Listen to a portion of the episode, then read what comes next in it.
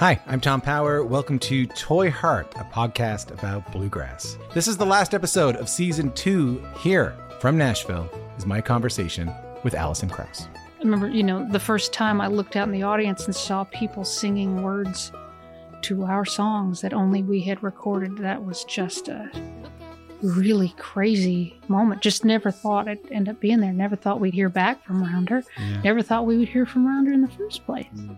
If this is your first time listening, you can hear full interviews with Jerry Douglas, Alison Brown, Bela Fleck, Larry Sparks, Jody Stecher, and so many more wherever you get your podcast. Thank you so much for listening. Later on.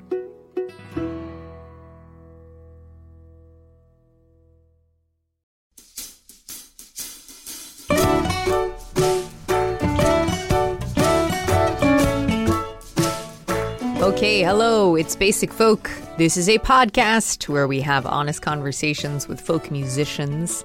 I'm your host, Cindy Howes. Thanks for joining me. Today, we are going to be talking to David Huckfelt, who is a member of the Minneapolis folk band The Pines, and he has put a solo record out this year called Stranger Angels. We're going to thank our sponsors and then get into what David and I talk about on Basic Folk. Basic Folk is brought to you in part by Tina and her pony, a queer duo bringing traditional Appalachian music and vocal harmonies into the 21st century. Visit tinaandherpony.com. Like I said, David Huckfelt, founding member of The Pines. Uh, David is a person who emanates poetry in everything he does. Uh, from his solo work to his outlook on life. Basically, uh, David Huckfelt is like living artwork. When I was preparing for this interview, I had like so many pages of questions because every time he you know would write something or every time he would have an interview with someone else it would spark so many different ideas i think i bring that up a couple of times in the interview but it was kind of difficult to prepare we just had uh, about an hour to talk, and it felt like not long enough. But it was a real pleasure to speak with him about his Iowa upbringing, his connection to Indigenous people, and his two week solitary writing retreat on the most remote and least visited national park uh, that is located a six hour boat ride off of Lake Superior. And also, like I, I said, that David is like very poetic in his delivery. So I tried to get David to admit that when he was a kid, you know, like most people his own age in the late 80s, early 90s, he was into like Ninja Turtles and The Lion King as a young kid. But he just like kept coming back with examples like really being into Waylon Jennings in uh, that Big Bird movie, Follow That Bird, or like Muddy Waters on Mr. Rogers. You know, just he's like, "Oh yeah, sure, I liked He-Man and and stuff too," but I'm like, "I don't believe you." But he's just very cool. Anyways, we get into some pretty deep and serious conversations about souls, rights of women, and spirituality. David is a theology school dropout, and he talks about what caused him to walk away from that life path.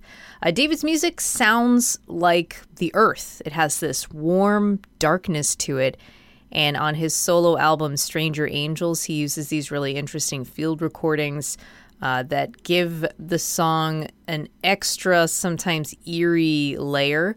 Uh, I really enjoyed talking to David, and I also enjoyed listening to his album, Stranger Angels. We'll hear the title track, a clip of the song Stranger Angels, and get to our conversation with David Huckfelt on Basic Folk. I'm the next of kin to the wayward wind I'm going.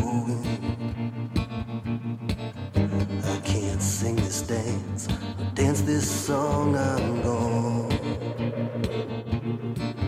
Some place where I won't make the greedy richer. On rock and birch shores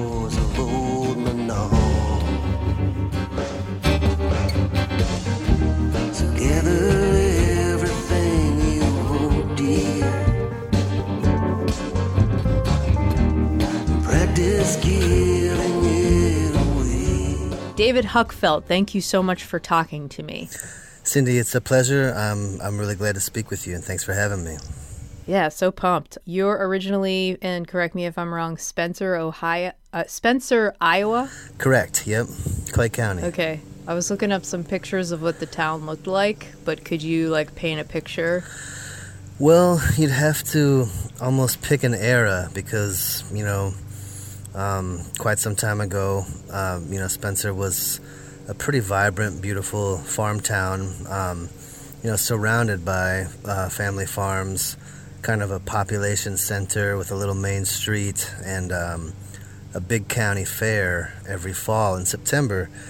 And um, over the course of my lifetime, you know, much of that has changed with um, with corporate farming and a Walmart and a Home Depot coming to town, and so the main street is a little quiet these days. Mm. Um, just a just a quaint uh, farm town that, that grew a little bigger than than the others around it.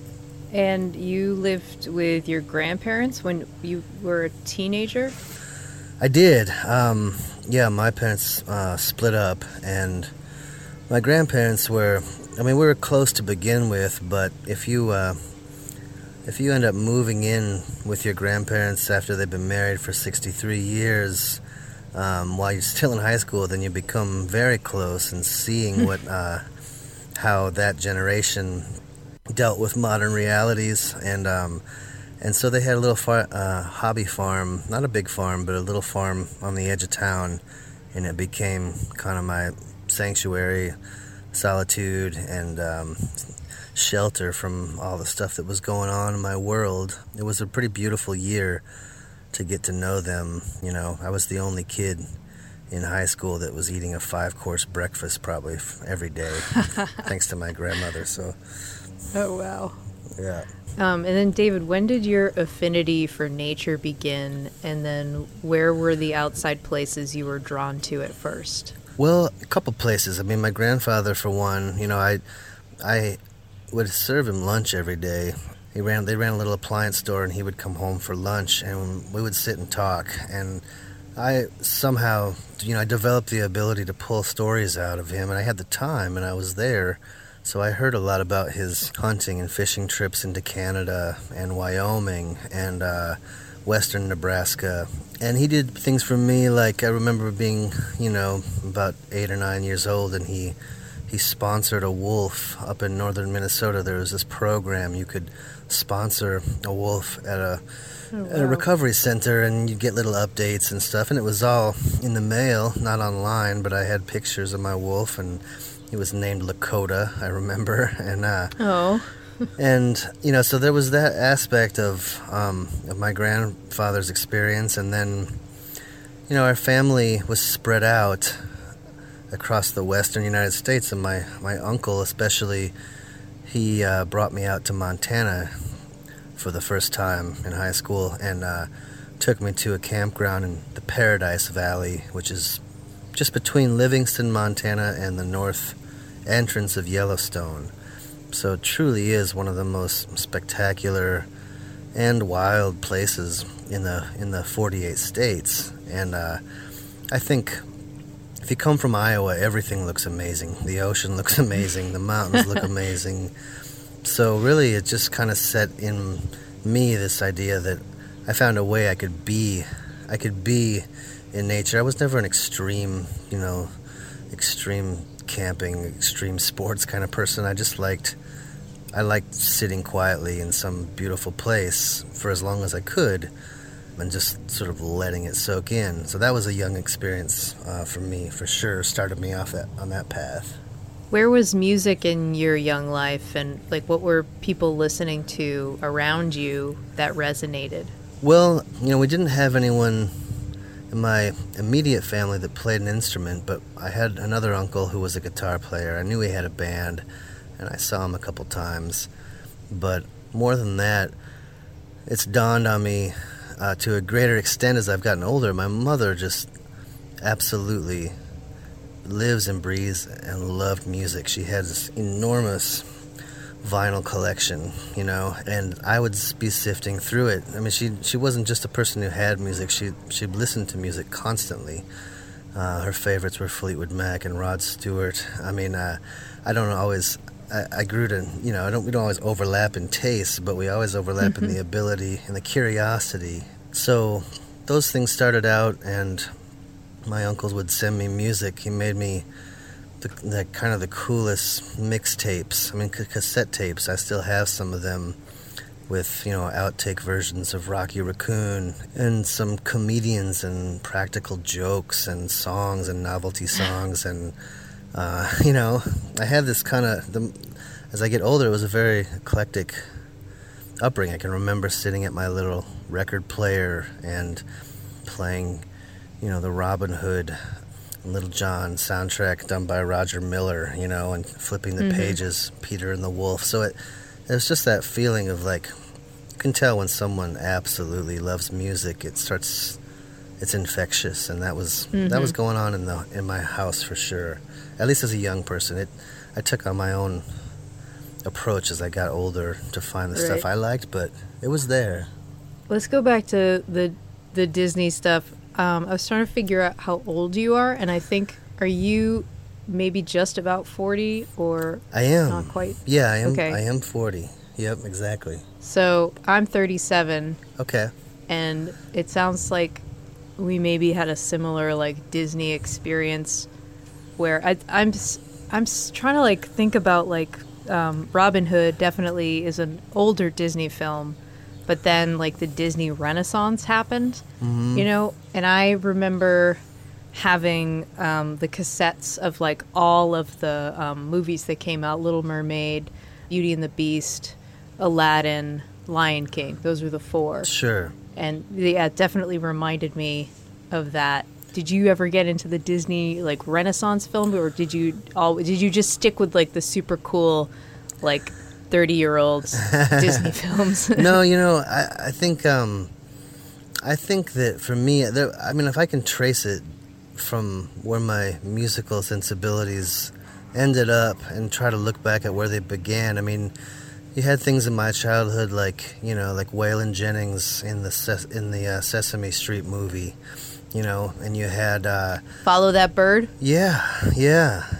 And you had uh, an episode of the Mr. Rogers show where the Mississippi Delta blues musician Otha Turner and Jessie Mae Hemphill come on to teach Mr. Rogers about hill country blues. Um, You know, I can even remember Johnny Cash in uh, Little House on the Prairie. You know, it's it's kind of, Oh, wow. um, and I.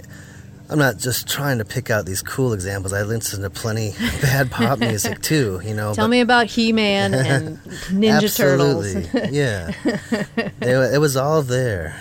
Well, that's good to know because, like, yeah, all of the examples that that you're giving me, I would think, are very like authentic presentations of music within like a kid's world. yeah. You know, uh, that's not corny. Right. you know, like Little Mermaid, kind of corny, but awesome. But awesome, You know, but yeah. yeah, th- no question here. Just a just a comment.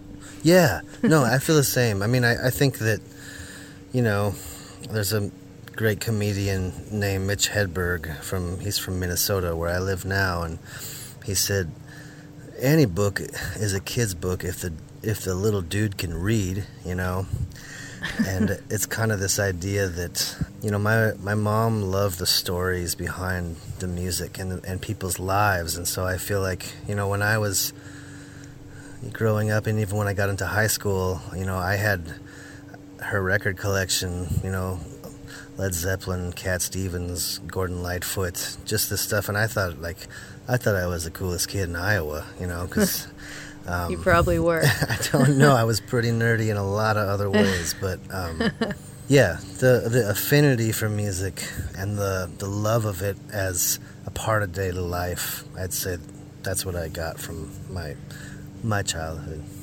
Was your mom into Carole King at all? Like the Maurice Sendak, Really Rosie stuff? You know, she not so much. She I don't know what I don't know how he even describe. She loved the Eagles, and uh, and she just like, I mean, Rod Stewart sits on a mountain in her mind as the god, the god of all things. You know, she wouldn't listen. To, I mean, I guess you know, it, I would say the biggest were Rod Stewart and Stevie Nicks. Those just like kind of define the sounds of my my childhood to me. So then, David, when did you start playing music? Well, I was what they call a late bloomer uh, today when people are starting their kids off with violin, violin lessons at age four. You know, I uh, I didn't really touch a guitar until I was um, 18. I'd always been a writer. I, I, thought I would be, I wanted to be a poet or a preacher. Those were my, uh, those are my early ambitions, or a baseball player. Really, that was kind of, that was kind of my aim. And then, um, but like most singer songwriter type people that you've probably talked to, a lot of them at least, there's a there's a time when somebody, you know, plays you a Bob Dylan record, and then everything just kind of flips upside down on its head. so, Blowing in the Wind and Folsom Prison were the first two yo- songs that I tried to learn on guitar um, when I was uh, senior in high school, and my whole world was shifting pretty quickly. So, didn't have any lessons or anything. I just listened to the records and taught myself chords, and um, and I hoped that I could turn some of these writings I did into songs at some point. That was those were my simple goals at the time. And then it happened. it happened to some to some to whatever degree this reality is. You could say that it happened. So it's very clear to me that you enjoy making music with friends. When did you first come to realize that joy of playing music with other people, and how has that experience evolved for you over time?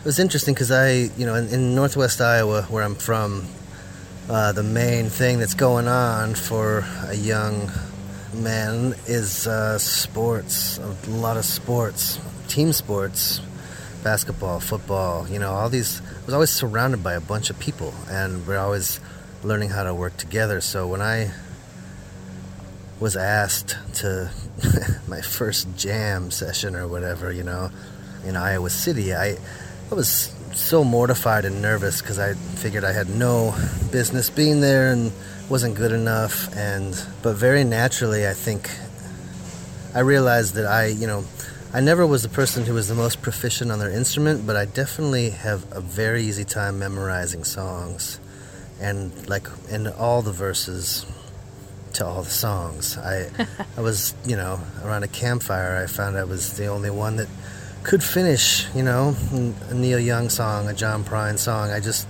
I've always been able to do that somehow. So for me to have my limitations and then get on board uh, playing with some with people with other talents and collaboration who who understand the power of a song that's just about you know the best thing i can imagine honestly it endlessly rewarding improvisational um, I just really enjoyed it, and I wanted to be the kind of person that was easy to play with. You know, a lot of songwriters. What does that mean?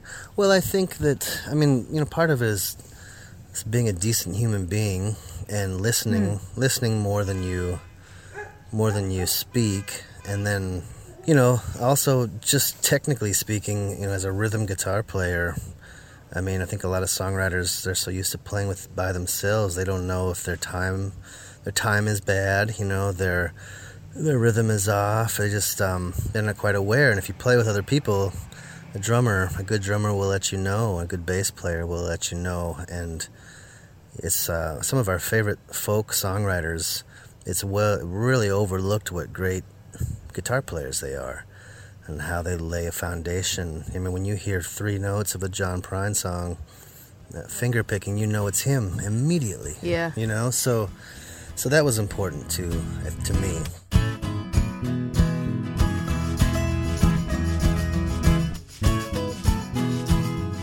Is it okay if we have a conversation about faith? Absolutely. You're a former theology student. Is it possible to talk about what originally connected you to faith and what made you want to dedicate your life to it? It's yeah, it is possible. It's it's murky in there. I mean, in the sense of you know, because we can only see where we have been, you know, from the distance that we've traveled from that time. You know, so looking back, you know, I have a different understanding of why I was drawn to, you know, philosophical, religious kind of existential questions. I think it's almost inherent in the Midwest, in the in the land of long winters and stuff. It's like you either life leads you to a place where you are pretty cool and accepting with where you are, just being your reality, or it drives you nuts Hmm. what you might be missing and why things are the way they are. And I Let think me my- guess which one you were. yeah, yeah. yeah. I was very much like, um, because it's a conservative area in the country. Uh, Iowa itself is, and Northwest Iowa especially. You have this net, this net of assumptions. You know, every three blocks there's a different church, and every one of them has some small variation on the Christian theme. But if you are lucky enough to have some holes poked in your world, you know, to go to places, to travel, to go to Montana, to go to, you know, I went to Chicago as a young person, like, things don't add up. I mean, the explanations begin to look kind of, kind of rickety, you know, and the, you know, if you just visit, you know, I had the experience of going to Pine Ridge Indian Reservation as a pretty young man with my uncle to take uh, winter clothes and boots and some donations, and that Christian worldview really wasn't holding up very well for me. The more of the world that I saw, so I I thought what I'd Can like. you can you talk a little bit more about about that trip? Because I I did read about that that your uncle took you there. That he majored in American Indian Studies. Can you tell me a little bit more about your uncle and a little bit more about what you saw there on the reservation? you know, first of all, just uncles and aunts are important people. You know, uh, we're not a, quite as connected to a tribal society as our ancestors were, but you know what that role is to take you out of your comfort zone and keep you safe and let you see something that might scare you it might wow you. It's certainly going to make an impression and you know uh, my uncle was involved in the church but in an overwhelmingly humanitarian way. In other words you know what i noticed is when there was a flood in cedar rapids iowa it was you know my uncle took a church group to go and clean up. Um, they've been to he took kids to appalachia to build bunk beds uh, in really poor communities in kentucky. They've been to juarez mexico you know and i i had this respect for the humanitarian aspect of it but the worldview itself, um, you know, started to really not fit and to crumble when, when you see, for instance, you know what's been done to native cultures in the name of Christianity, um, and also just to have come into contact with a worldview, a narrative, a creation story, a moral code that is nothing. It's got nothing to do. It's older than you know the evangelical church down the street. You know, it's a mm. it's an ancient culture, and so I think it just it just kind of it's like a crowbar that just knocks off the the assumptions that maybe everybody in your own little small town isn't right about all this stuff and that taking for granted the fact that they they attach to this this one particular story. And um, it began to feel more like a trap and a box. And quite honestly it began to feel more like a lie because a lot of lies have been told over the course of American history to justify some aspects so uh, you know if, i guess i'm kind of rambling but what i mean to say is that i have both sides. I, I had a certain amount of respect for the fact that on this earth and in this country sometimes the only people that help others in need are people with a with a strong faith. They can be extremely helpful but as helpful as they can be they can be extremely destructive with the same belief system, you know, and imposing it upon people. So I had a lot of sh- I, I had a lot of stuff to figure out. I guess no wonder I was so confused. You can swear on this podcast. Okay, a lot of shit to figure out because it was tough. Yeah. yeah.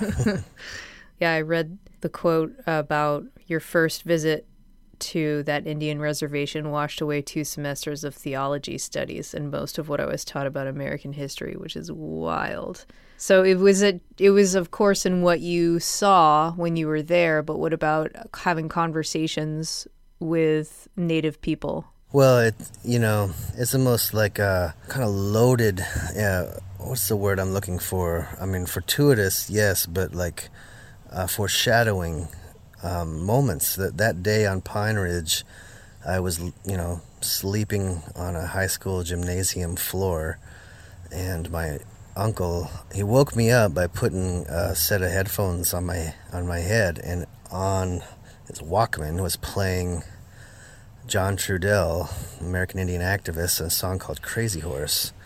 So that's that's how I woke that morning, and uh, of course, I mean I was I was ripe to hear it. I need it was a, a message I needed to hear, and it, it was very stirring to me. And then I tell you no lie, like about an hour later, we're having breakfast, and someone comes in and says, "Hey, you know, uh, John Trudell's in town today, and he's speaking over at the Jumping Bull compound where FBI agents were killed in 1979. Leonard Peltier, the whole story. It's there's a rally today, and he's there, and everyone's welcome. And my uncle just looked at me, and I looked at him, and I was like, "Well, I think I'm supposed to go to that," you know. Mm-hmm. It just had a profound effect. I heard him talk. He talked for an hour and a half, uh, you know, from his heart about, you know, about how to protect your spirit in today's world. And he was talking to to native people, but the message was was there for anybody who would listen. You know,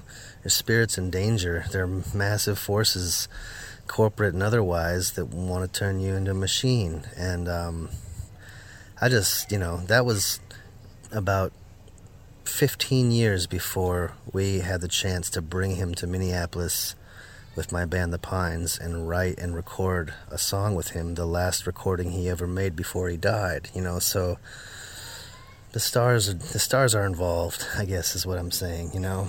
Wow, that's really powerful. I was wondering if you can talk more about bringing Native issues forward through your music, particularly being a white man in America. How do you work to be an ally?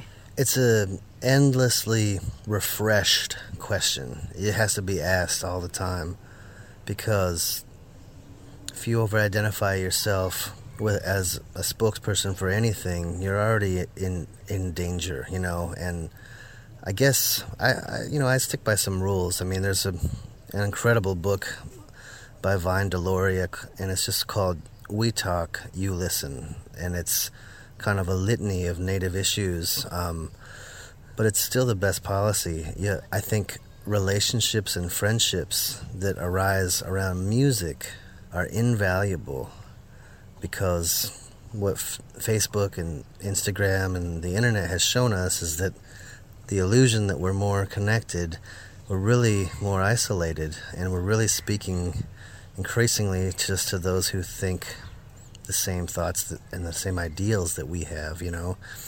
Mm-hmm. So there's something that can transpire in genuine friendships and partnerships that kind of bucks the stay in your lane mentality, especially if you're not concerned with who is getting the credit and you know how to do a do your role. You know, I think I was just this weekend I played Water is Life Festival um, put on by Honor the Earth by Winona LaDuke in Duluth, you know, and um, I think that music is one of the last places where all the lines can get crossed. You know, collaboration, uh, ownership matters m- so much less than the song that's being played and who's playing it. So, you know, I think of those good songs the way that I think of like our national parks or something. They belong to all of us. You know, maybe Johnny Cash wrote it. You know, maybe um, Floyd Westerman wrote it. Maybe John Trudell wrote it. Maybe Woody Guthrie wrote it. But in a way, it was a gift to everyone. And I think you can bring rise to those issues and let the music speak for itself if you have open ear, open mind, and you know, and you cultivate friendships. I mean, you know, it's some of it's being in the right place at the right time. I know that with John Trudell, you know, he was he was quite quite ill when he did the song with us, and he had a burning need to get as much of his art and his love out into the world as possible. And we happened to have one little channel that we could open up and to help him, you know, and I I think that's just vital. I think that's happened throughout history, and music's always played a big role.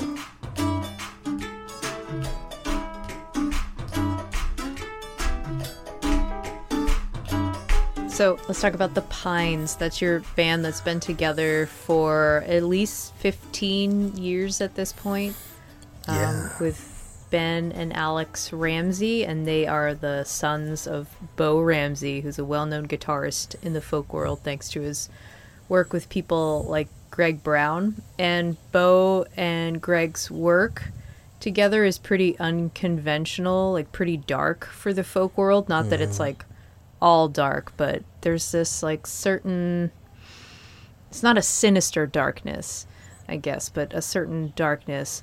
And Yeah. it seems like that style has crept into the pines a little bit, as one might assume. But can you talk about what you like about the Ramseys' approach to music and maybe how your style would not be the same without them? Well, that's absolutely true. I mean, there is, you know, there's an aspect of it's it's literally like like living and breathing songs. It's the it's the, living example of not overthinking things. Um, it's like I mean, it's it's religion if it's a uh, if you're practicing religion, you know the the uh, music. I mean, especially Bo rec- record making with Bo Ramsey is is a ritual. You know, it's literally a ritual. It has, it has so much importance because the reverence they have for for art, for music, and and so you know I could speak at length. You know how much I I've learned being in proximity to that, getting to make records with with with Bo and with Benson and Alex, it's it's almost it's, it's such a high reverence that you know it, it's very out of step with with what music business is, um, especially now. You know, records records are things that can change your whole life. You know, they change the way that you uh, think about your partner your child you know they're they literally are integrated in your in your in your work. So there's that reverence there. That's a big part of it. And then you know the other part of it i think is you know the the, the dark aspects of it i think is the best way i can put it is that there's a bravery to it you know. Ooh, that's good. yeah, it's uh, pretty unafraid to stare down just how bad things can get and just how bad things can look, and to say, you know, it's along the lines of like, you know, great Russian novelists who, you know, they kind of layer you layer upon layer of, of dark heavy before they blast you with light. It's like that's that's that's what I see. I don't see it as being, you know, even the pines, you know, people would say we are dark and, and moody and stuff, but to me, it's really about hope and bravery. I mean, I think, uh, you know, that's a there's a great quote by David Foster Wallace. It says the the truth will set you free, but not until it's done with you. And that's kind of the feeling I have is like Greg Brown's poetry is it's so brave. It's so willing to look at things in the eye and it's not going to be convinced by you know some glib statement that everything's going to be okay. You have you know it's very honest. It's a very honest take on beauty, on pain, on sorrow, on you know cultural bankruptcy. It just you know it's it's unflinching, and so that that definitely found its way into the Pines songwriting. Honestly, it, you know, a lot of music that out there, music will it feels like you're listening, you're watching a commercial, try to get you to be smarter, prettier, thinner, happier, you know. And sometimes you just want to hear it's okay to be sad. You know, it really is. It's hmm. okay to let that whole feeling of heaviness just be heavy and acknowledge it and and then maybe you can let it pass like a cloud you know that was a big part of what the pines did i think on tour and in our records is just give people a little bit of room to not be so fucking perfect all the time you know like Yeah. Oh, that's ain't that the truth? Jeez. yeah Are the pines done, or will there be future recordings? I hope there will be future recordings. I mean, the break that we have decided to take was very open ended, and the only real solid thing about it is that it was not, you know, there was no solid ending to it. It was an actual, honest break. And when that happens, you never know. You don't know if you'll find yourselves back in that space or when. But I know for a fact that we didn't stop because there was no more music to be made together. Um, You know, I think about 90% of an artist's or songwriter's job, musician's job today, is just to not, be, not to go from the endangered species list to the extinction list, you know? because most people I know are somewhere right around that line, you know, with streaming and with not being able to sell records and with everybody in the world on tour at the same time. It's it's it's tough. So we wanted to take a break and preserve our, our lives and our sanity and do some other things for a while. All right, we're 42 minutes into this interview. Let's talk about the new album. Okay. um, the album Stranger Angels. So in 2017, you spent a couple weeks on Isle Royale, the largest island in the world's largest freshwater lake in Lake Michigan, as an artist in residence selected by the National Park Service, which is so cool. yeah. How did you find out about this program? And also, how did you know that you needed this kind of environment to write?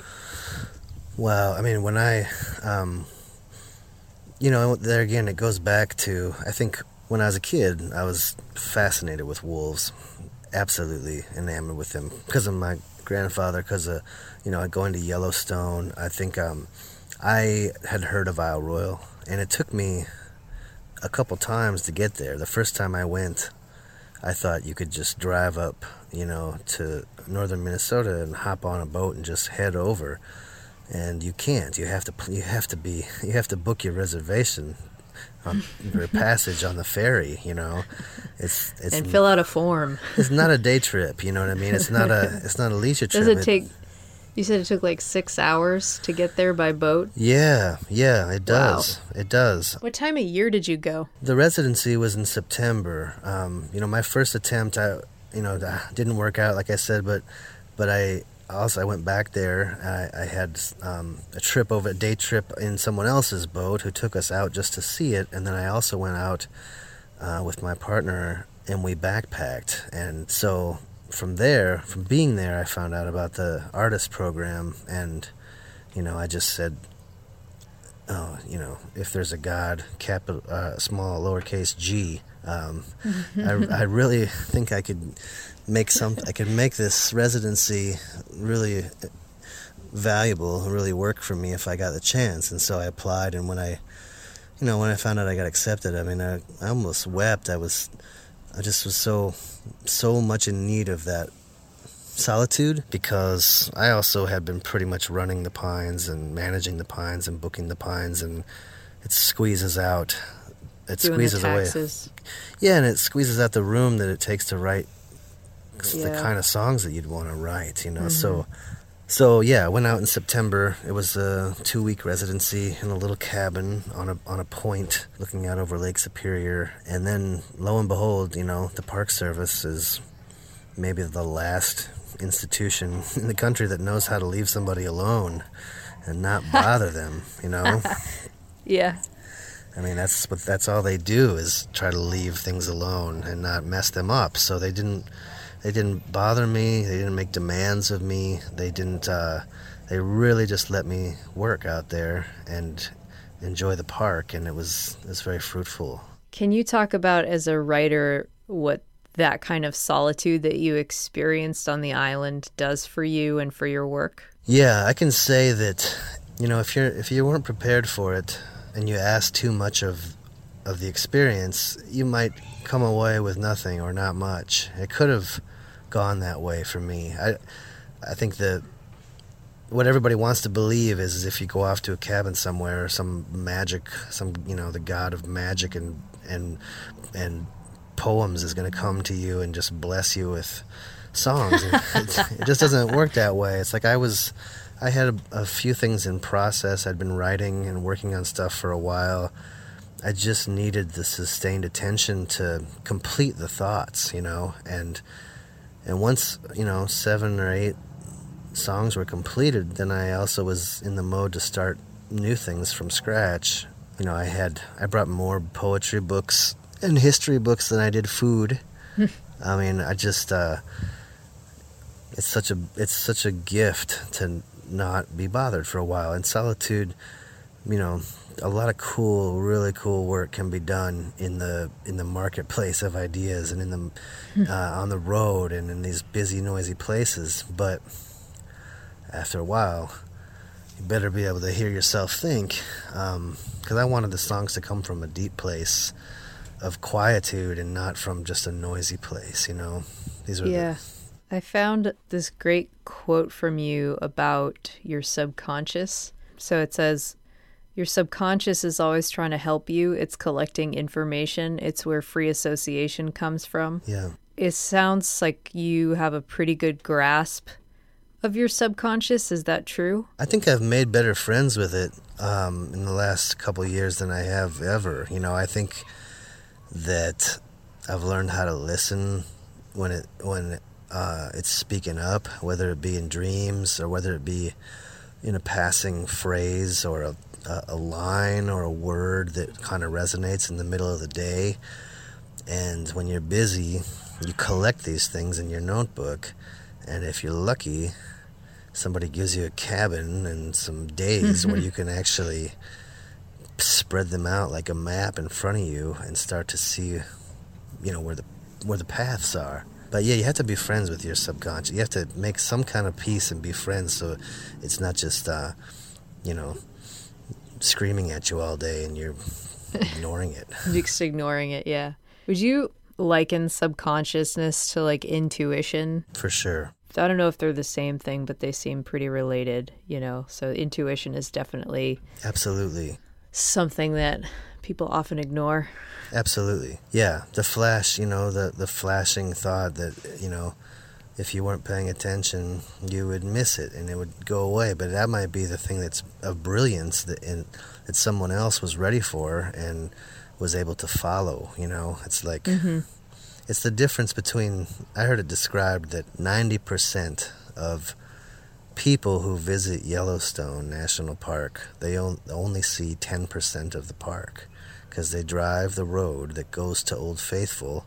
They get out and take a couple pictures, and then they drive on, and they're still looking at the world through, basically through a screen, which is a window, you know. And your mm-hmm. your subconscious is the other ninety percent of the park. That if you get off on a trail, some shit might happen. You know, you better be ready. So, how did this experience on the island affect your relationship to climate change? Well, I was fortunate enough to meet two individuals. Rolf and Candy Peterson have been doing the moose and wolf study program for 40 years. It's the longest running research program of its kind, where, you know, every year they go out and they count the moose the best they can, and they count the wolves and they, they study um, skeletal remains of the moose to find out if they were, you know, if they were hunted and preyed, and, and, and or if they were injured, or it's just it's it's so remote and so consistent that you know they when I was there they explained to me there's approximately 1,700 moose on this island eating themselves out of house and home, and there's only two wolves left, down from 50 in the 90s, and they're they're inbred and they're they, they're not able to hunt, and it's out of balance. And I just thought, especially as like at first glance, this place is pristine. It's untouched wilderness. It's like, you know, it's, it's like Jurassic Park, the most mm-hmm. beautiful you know, one island surrounded by 300 smaller islands in the middle of the biggest lake and all that stuff. But once you start to look closely, you realize if that place is not immune to climate change, you know, Lake Superior is warming up, there's no ice road, no new wolves can cross over to the island, then if that place is not immune, then, then no place is immune. And I think that was the wildest place I'd ever been, but still there was, you know, there was uh, old abandoned mines on the island. There was abandoned fisheries. Like they tried to figure out how to make this place profitable. And in the 70s, they said, "Well, f- forget it. We'll just make it a park." but um, Smooth move. Yeah, right? Yeah. That's, you know, the climate change stuff was already in my consciousness from some of the activism here in Minnesota, from Winona LaDuke and from Standing Rock, uh, the anti pipeline things that are going on. There's a an Arctic explorer that lives here in Minnesota named Will Steger, who has been partnering with Al Gore and Bill McKibben. You know, there's a lot of awareness in Minnesota, but I think being out there in the middle of nowhere and just saying, wow, even this place is getting clobbered, you know, that brought things to light.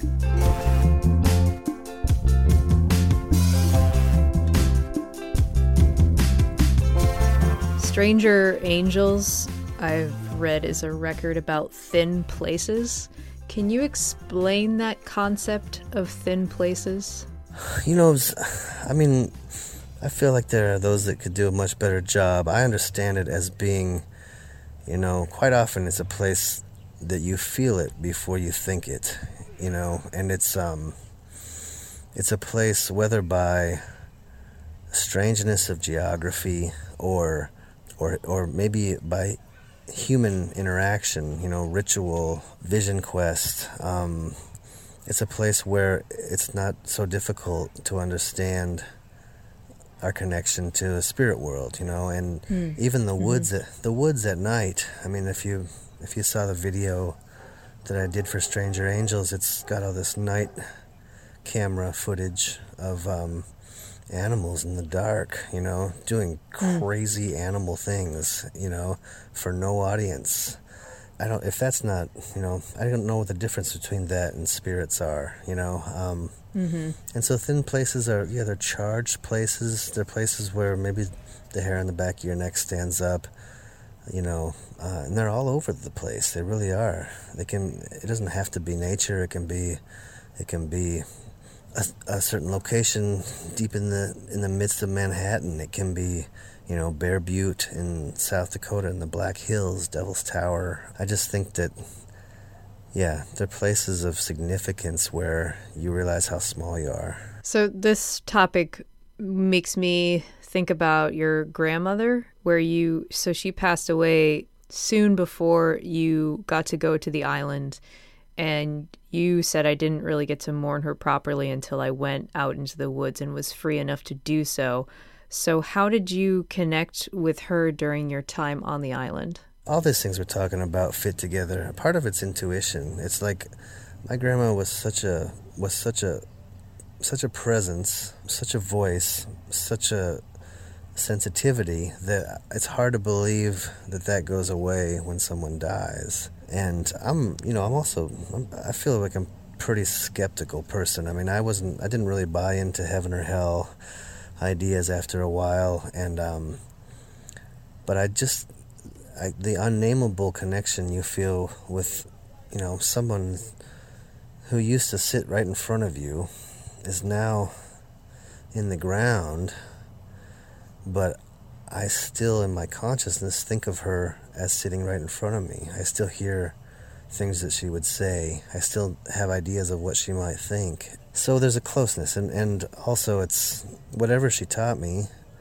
and not just her, but many others. You know, that's those are the a lot of the driving factors that help me encounter my world. If, you know, those are her mm. ideas in a lot of ways, her values. So they're transferable, and you know they say that matter is not created or destroyed, and I think spirit is much the same. I remember after John Trudell passed away, I, I saw Louise Erdrich, the novelist, right here in Minneapolis, and I talked briefly, and I said, you know, it's glad we got to work with him. It's it's sad that he's gone. And she just kind of laughed and she said, I said, I don't I don't think a voice like that is that could ever possibly be gone. And I understand what she meant. You know, it's you could say it's memory, keeping someone's memory alive, but it's also there's some kind of communication that you have. You know, um, call it intuition, call it even reminiscence or memory, genetic memory or something. But it's it's it's a real thing. It's just as mo- it's, it can be more mo- motivating than a Facebook ad telling you that you need to buy new shoes. I mean, I I'd rather believe the former. You know. Yeah. I want to talk about Every Wind, a song on the new album, which um, I read about as a celebration of women. This song was inspired by a postcard you found at a trading post. Can you talk about the inspiration? I found myself on the island writing all these songs that I, if I was at home or on the run, I just wouldn't have had the, the time or the patience to see them through. And I, I literally had the postcard. You know, it's just what it is. Is it's a you know it's a woman standing on the shores of Lake Superior. She's also on the cover of the record. That's that. It's a um, beautiful cover. Thank you. It's I think so too. It's a friend of mine, Cheyenne Randall, made the cover, and he honestly he had made the image "Every Wind" against the hymnal before before I even asked him. And what was inspiring, I guess, was just you know this is 1907. This photograph by Roland Reed, and it's it just says "Every Wind." There's not there's no place on Google where you could find out more information about this human being that lived. You know, that's all that we know. But she had a name, she had a life. So, this song, you know, without getting too deep or even political, it's really just a celebration of, you know, how do you pull someone's memory up out of the depths, you know, and dust it off and bring it back to light. And we're doing this all the time. I mean, it's, you know, this is what Rick Rubin did to Johnny Cash before he passed away. This is, you know, something valuable has been maybe, you know, passed by or trampled over, and maybe it's time to go back and recover it and amplify it so we don't lose other valuable things, you know? Um, that was kind of the idea. And then also, I mean, the morning after Trump won the election, everyone from my girlfriend to my mother, all the women that I spoke to, the first response was fear. It was this deep sadness and this deep fear. Like all of a sudden they weren't safe. And what a f- horrific feeling, you know, to have. Um, And so part of it is this idea that, you know, you know, woman has endured all, all that man has done and continues to birth the world, you know, and to sort of ground and ground the toxic parts of it and create life. And so all those things, that's kind of, I know that sounds, that's a lot. Well, I like how you were like, not to get too deep or political, and then you were like, I'm going to get super deep and also Trump. yeah, yeah, yeah. That's I, I have a tendency to right to tell you exactly what I'm not going to do before I do it. But, yeah, Brace yourself. Here it yeah, comes. Yeah, no, it's cool. No, I love it. I love everything that you've said. I was um in in preparing for this interview, I was like, "Oh my god, like it it sounds like you are somebody who just really I mean, you're you're always like speaking poetically. So every interview answer you would give, I would have like a thousand ideas for what to talk to you about. this is actually kind of a challenge to prepare for this, but I think we're doing okay. I think so. I don't know if I've ever done an interview where someone was as familiar, prepared, and uh, you know, and actually had attuned to the some of these details. So it's it's even a challenge for me, and I, I'm really grateful. Oh, it doesn't sound like it. And thank you very much. So, I got one more question here. And then we've had such serious conversation here. And I want to know a little bit about something. I don't have anything like specific, but like we've talked about spirituality and intuition and the rights of indigenous people and the rights of women and all these like very serious and heavy topics. But I also get the sense just because you're somebody who really values friendship and really values community and um, thriving with other people that maybe humor is in your world somehow and i just want to hear about where it is Oh God, it it was it's uh, uh, without which there shall be no there will be no anything else. I mean, to me, the there's a special class of human beings on the front lines of every social movement, and they're always the comedians. I mean, and yeah you, I- you mentioned mitch hedberg yeah, he's a very uh, thoughtful comedian Oh God, and you know, when I talk about John Trudell, uh, you know, his core his corollary was George Carlin. Um, you know, I, I think the thing we've learned, you know, you can't insult somebody and then hope to change their mind, and I don't know the Pines. Even the Pines, we had a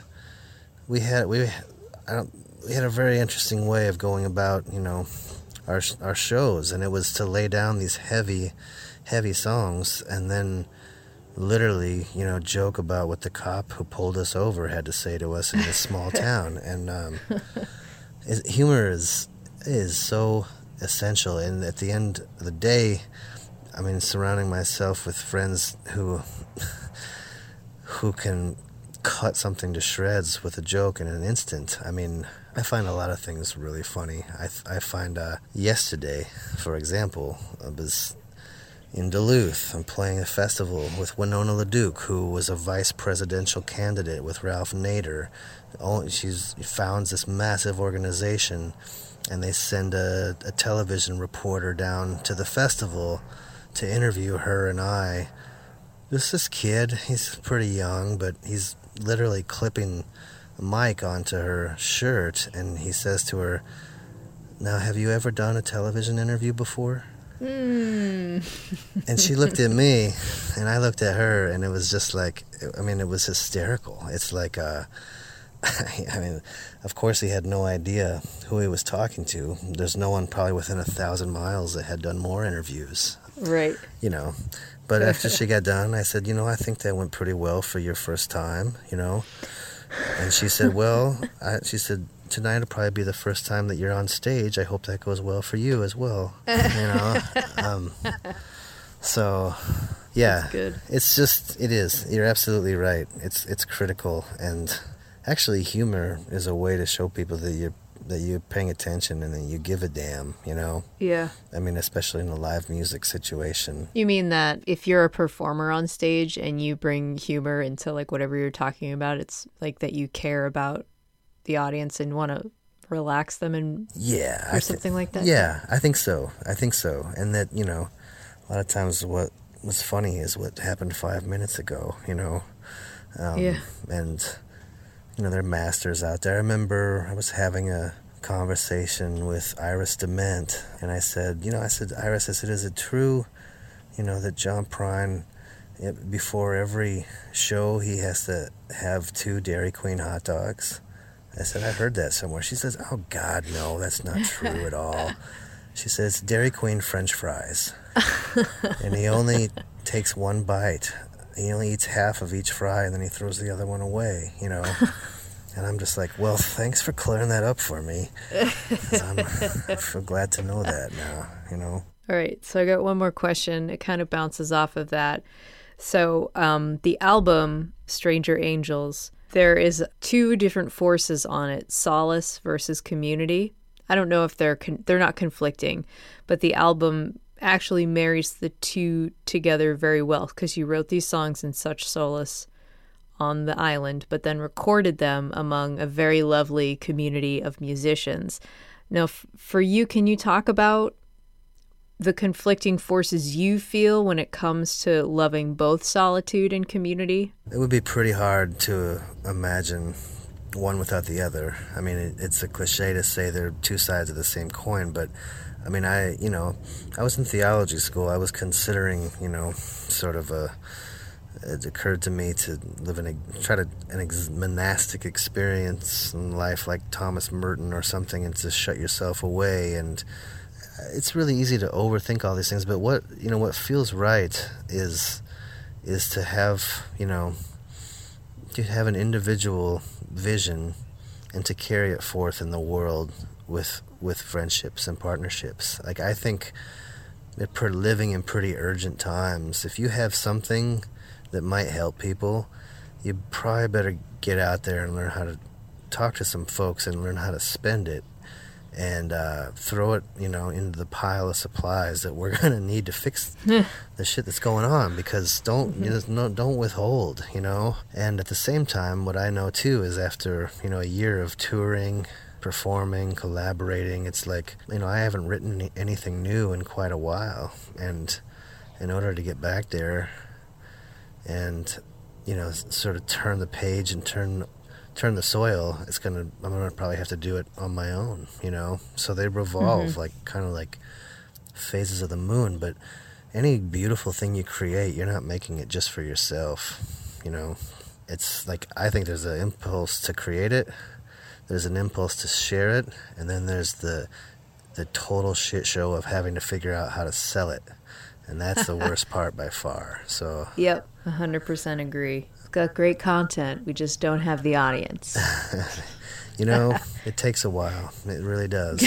Uh, you know, Well, David, you have great content. thank you so much. Will you will you do something kind of silly with with uh, me right now? So we do a thing called the lightning round. Yeah. All right, good. So we'll take a break and come back and do the lightning round.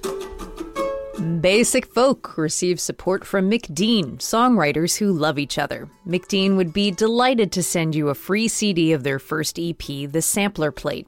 Email lin at mcdean.co. lin at mcdean.co to get one.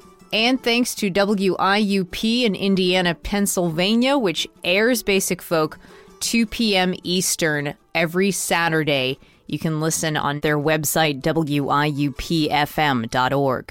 All right, David Huckfelt, are you ready for the lightning round? Yeah, in as much as I have no idea what it entails, yes. You will like it. These are just like quick one or two word answers to these questions. Okay. Okay, here we go. Dogs or cats or something else? Dogs. And something else. What is your favorite U.S. city? Astoria. Who is your favorite teacher? Uh, I would say Mrs. Merrill, my fourth grade teacher who read uh, the BFG and printed up her own money for classroom so we could buy gum and chocolate. Oh man, what a socialist. First album you bought with your own money. I think it was probably um, Mark, uh, excuse me, Dire Straits. Um, Money for Nothing, the Dire Straits record. Um, what was your first concert?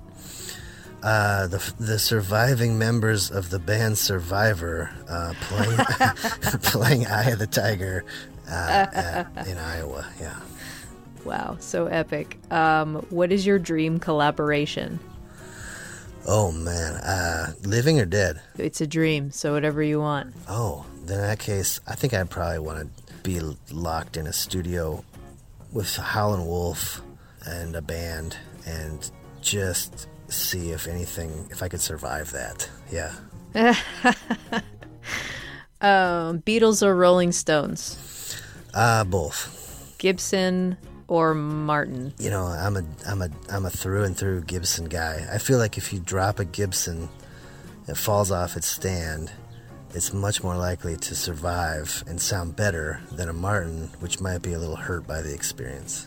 Uh, okay, one more. What is a random fact about anything that I might not know? Well, you forced me into a corner by talking about myself so much, so my first thought is to tell you that I don't have a spleen, and that I, now I'm looking at um, my middle toes on both feet, and they're uh, they're stuck together. They're I don't, they're uh, they're fused. I have uh, I have web toes, so I don't think you Whoa. knew that.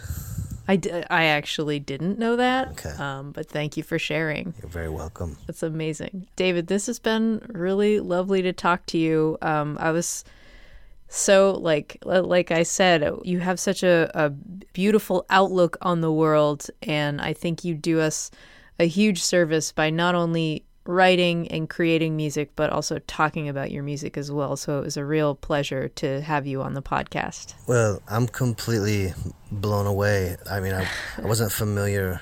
Um, I haven't listened to your program, and we didn't know if I should expect an interview or if you would ask me, like Winona LaDuke, if I had ever done one of these, and you know.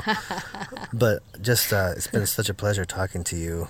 It's excellent uh, conversation. I feel like we could go for another few hours, but I thank you so much. Is what I'm trying Yeah, to say. Yeah, thanks. Thanks, David. Yeah, my pleasure. Truly.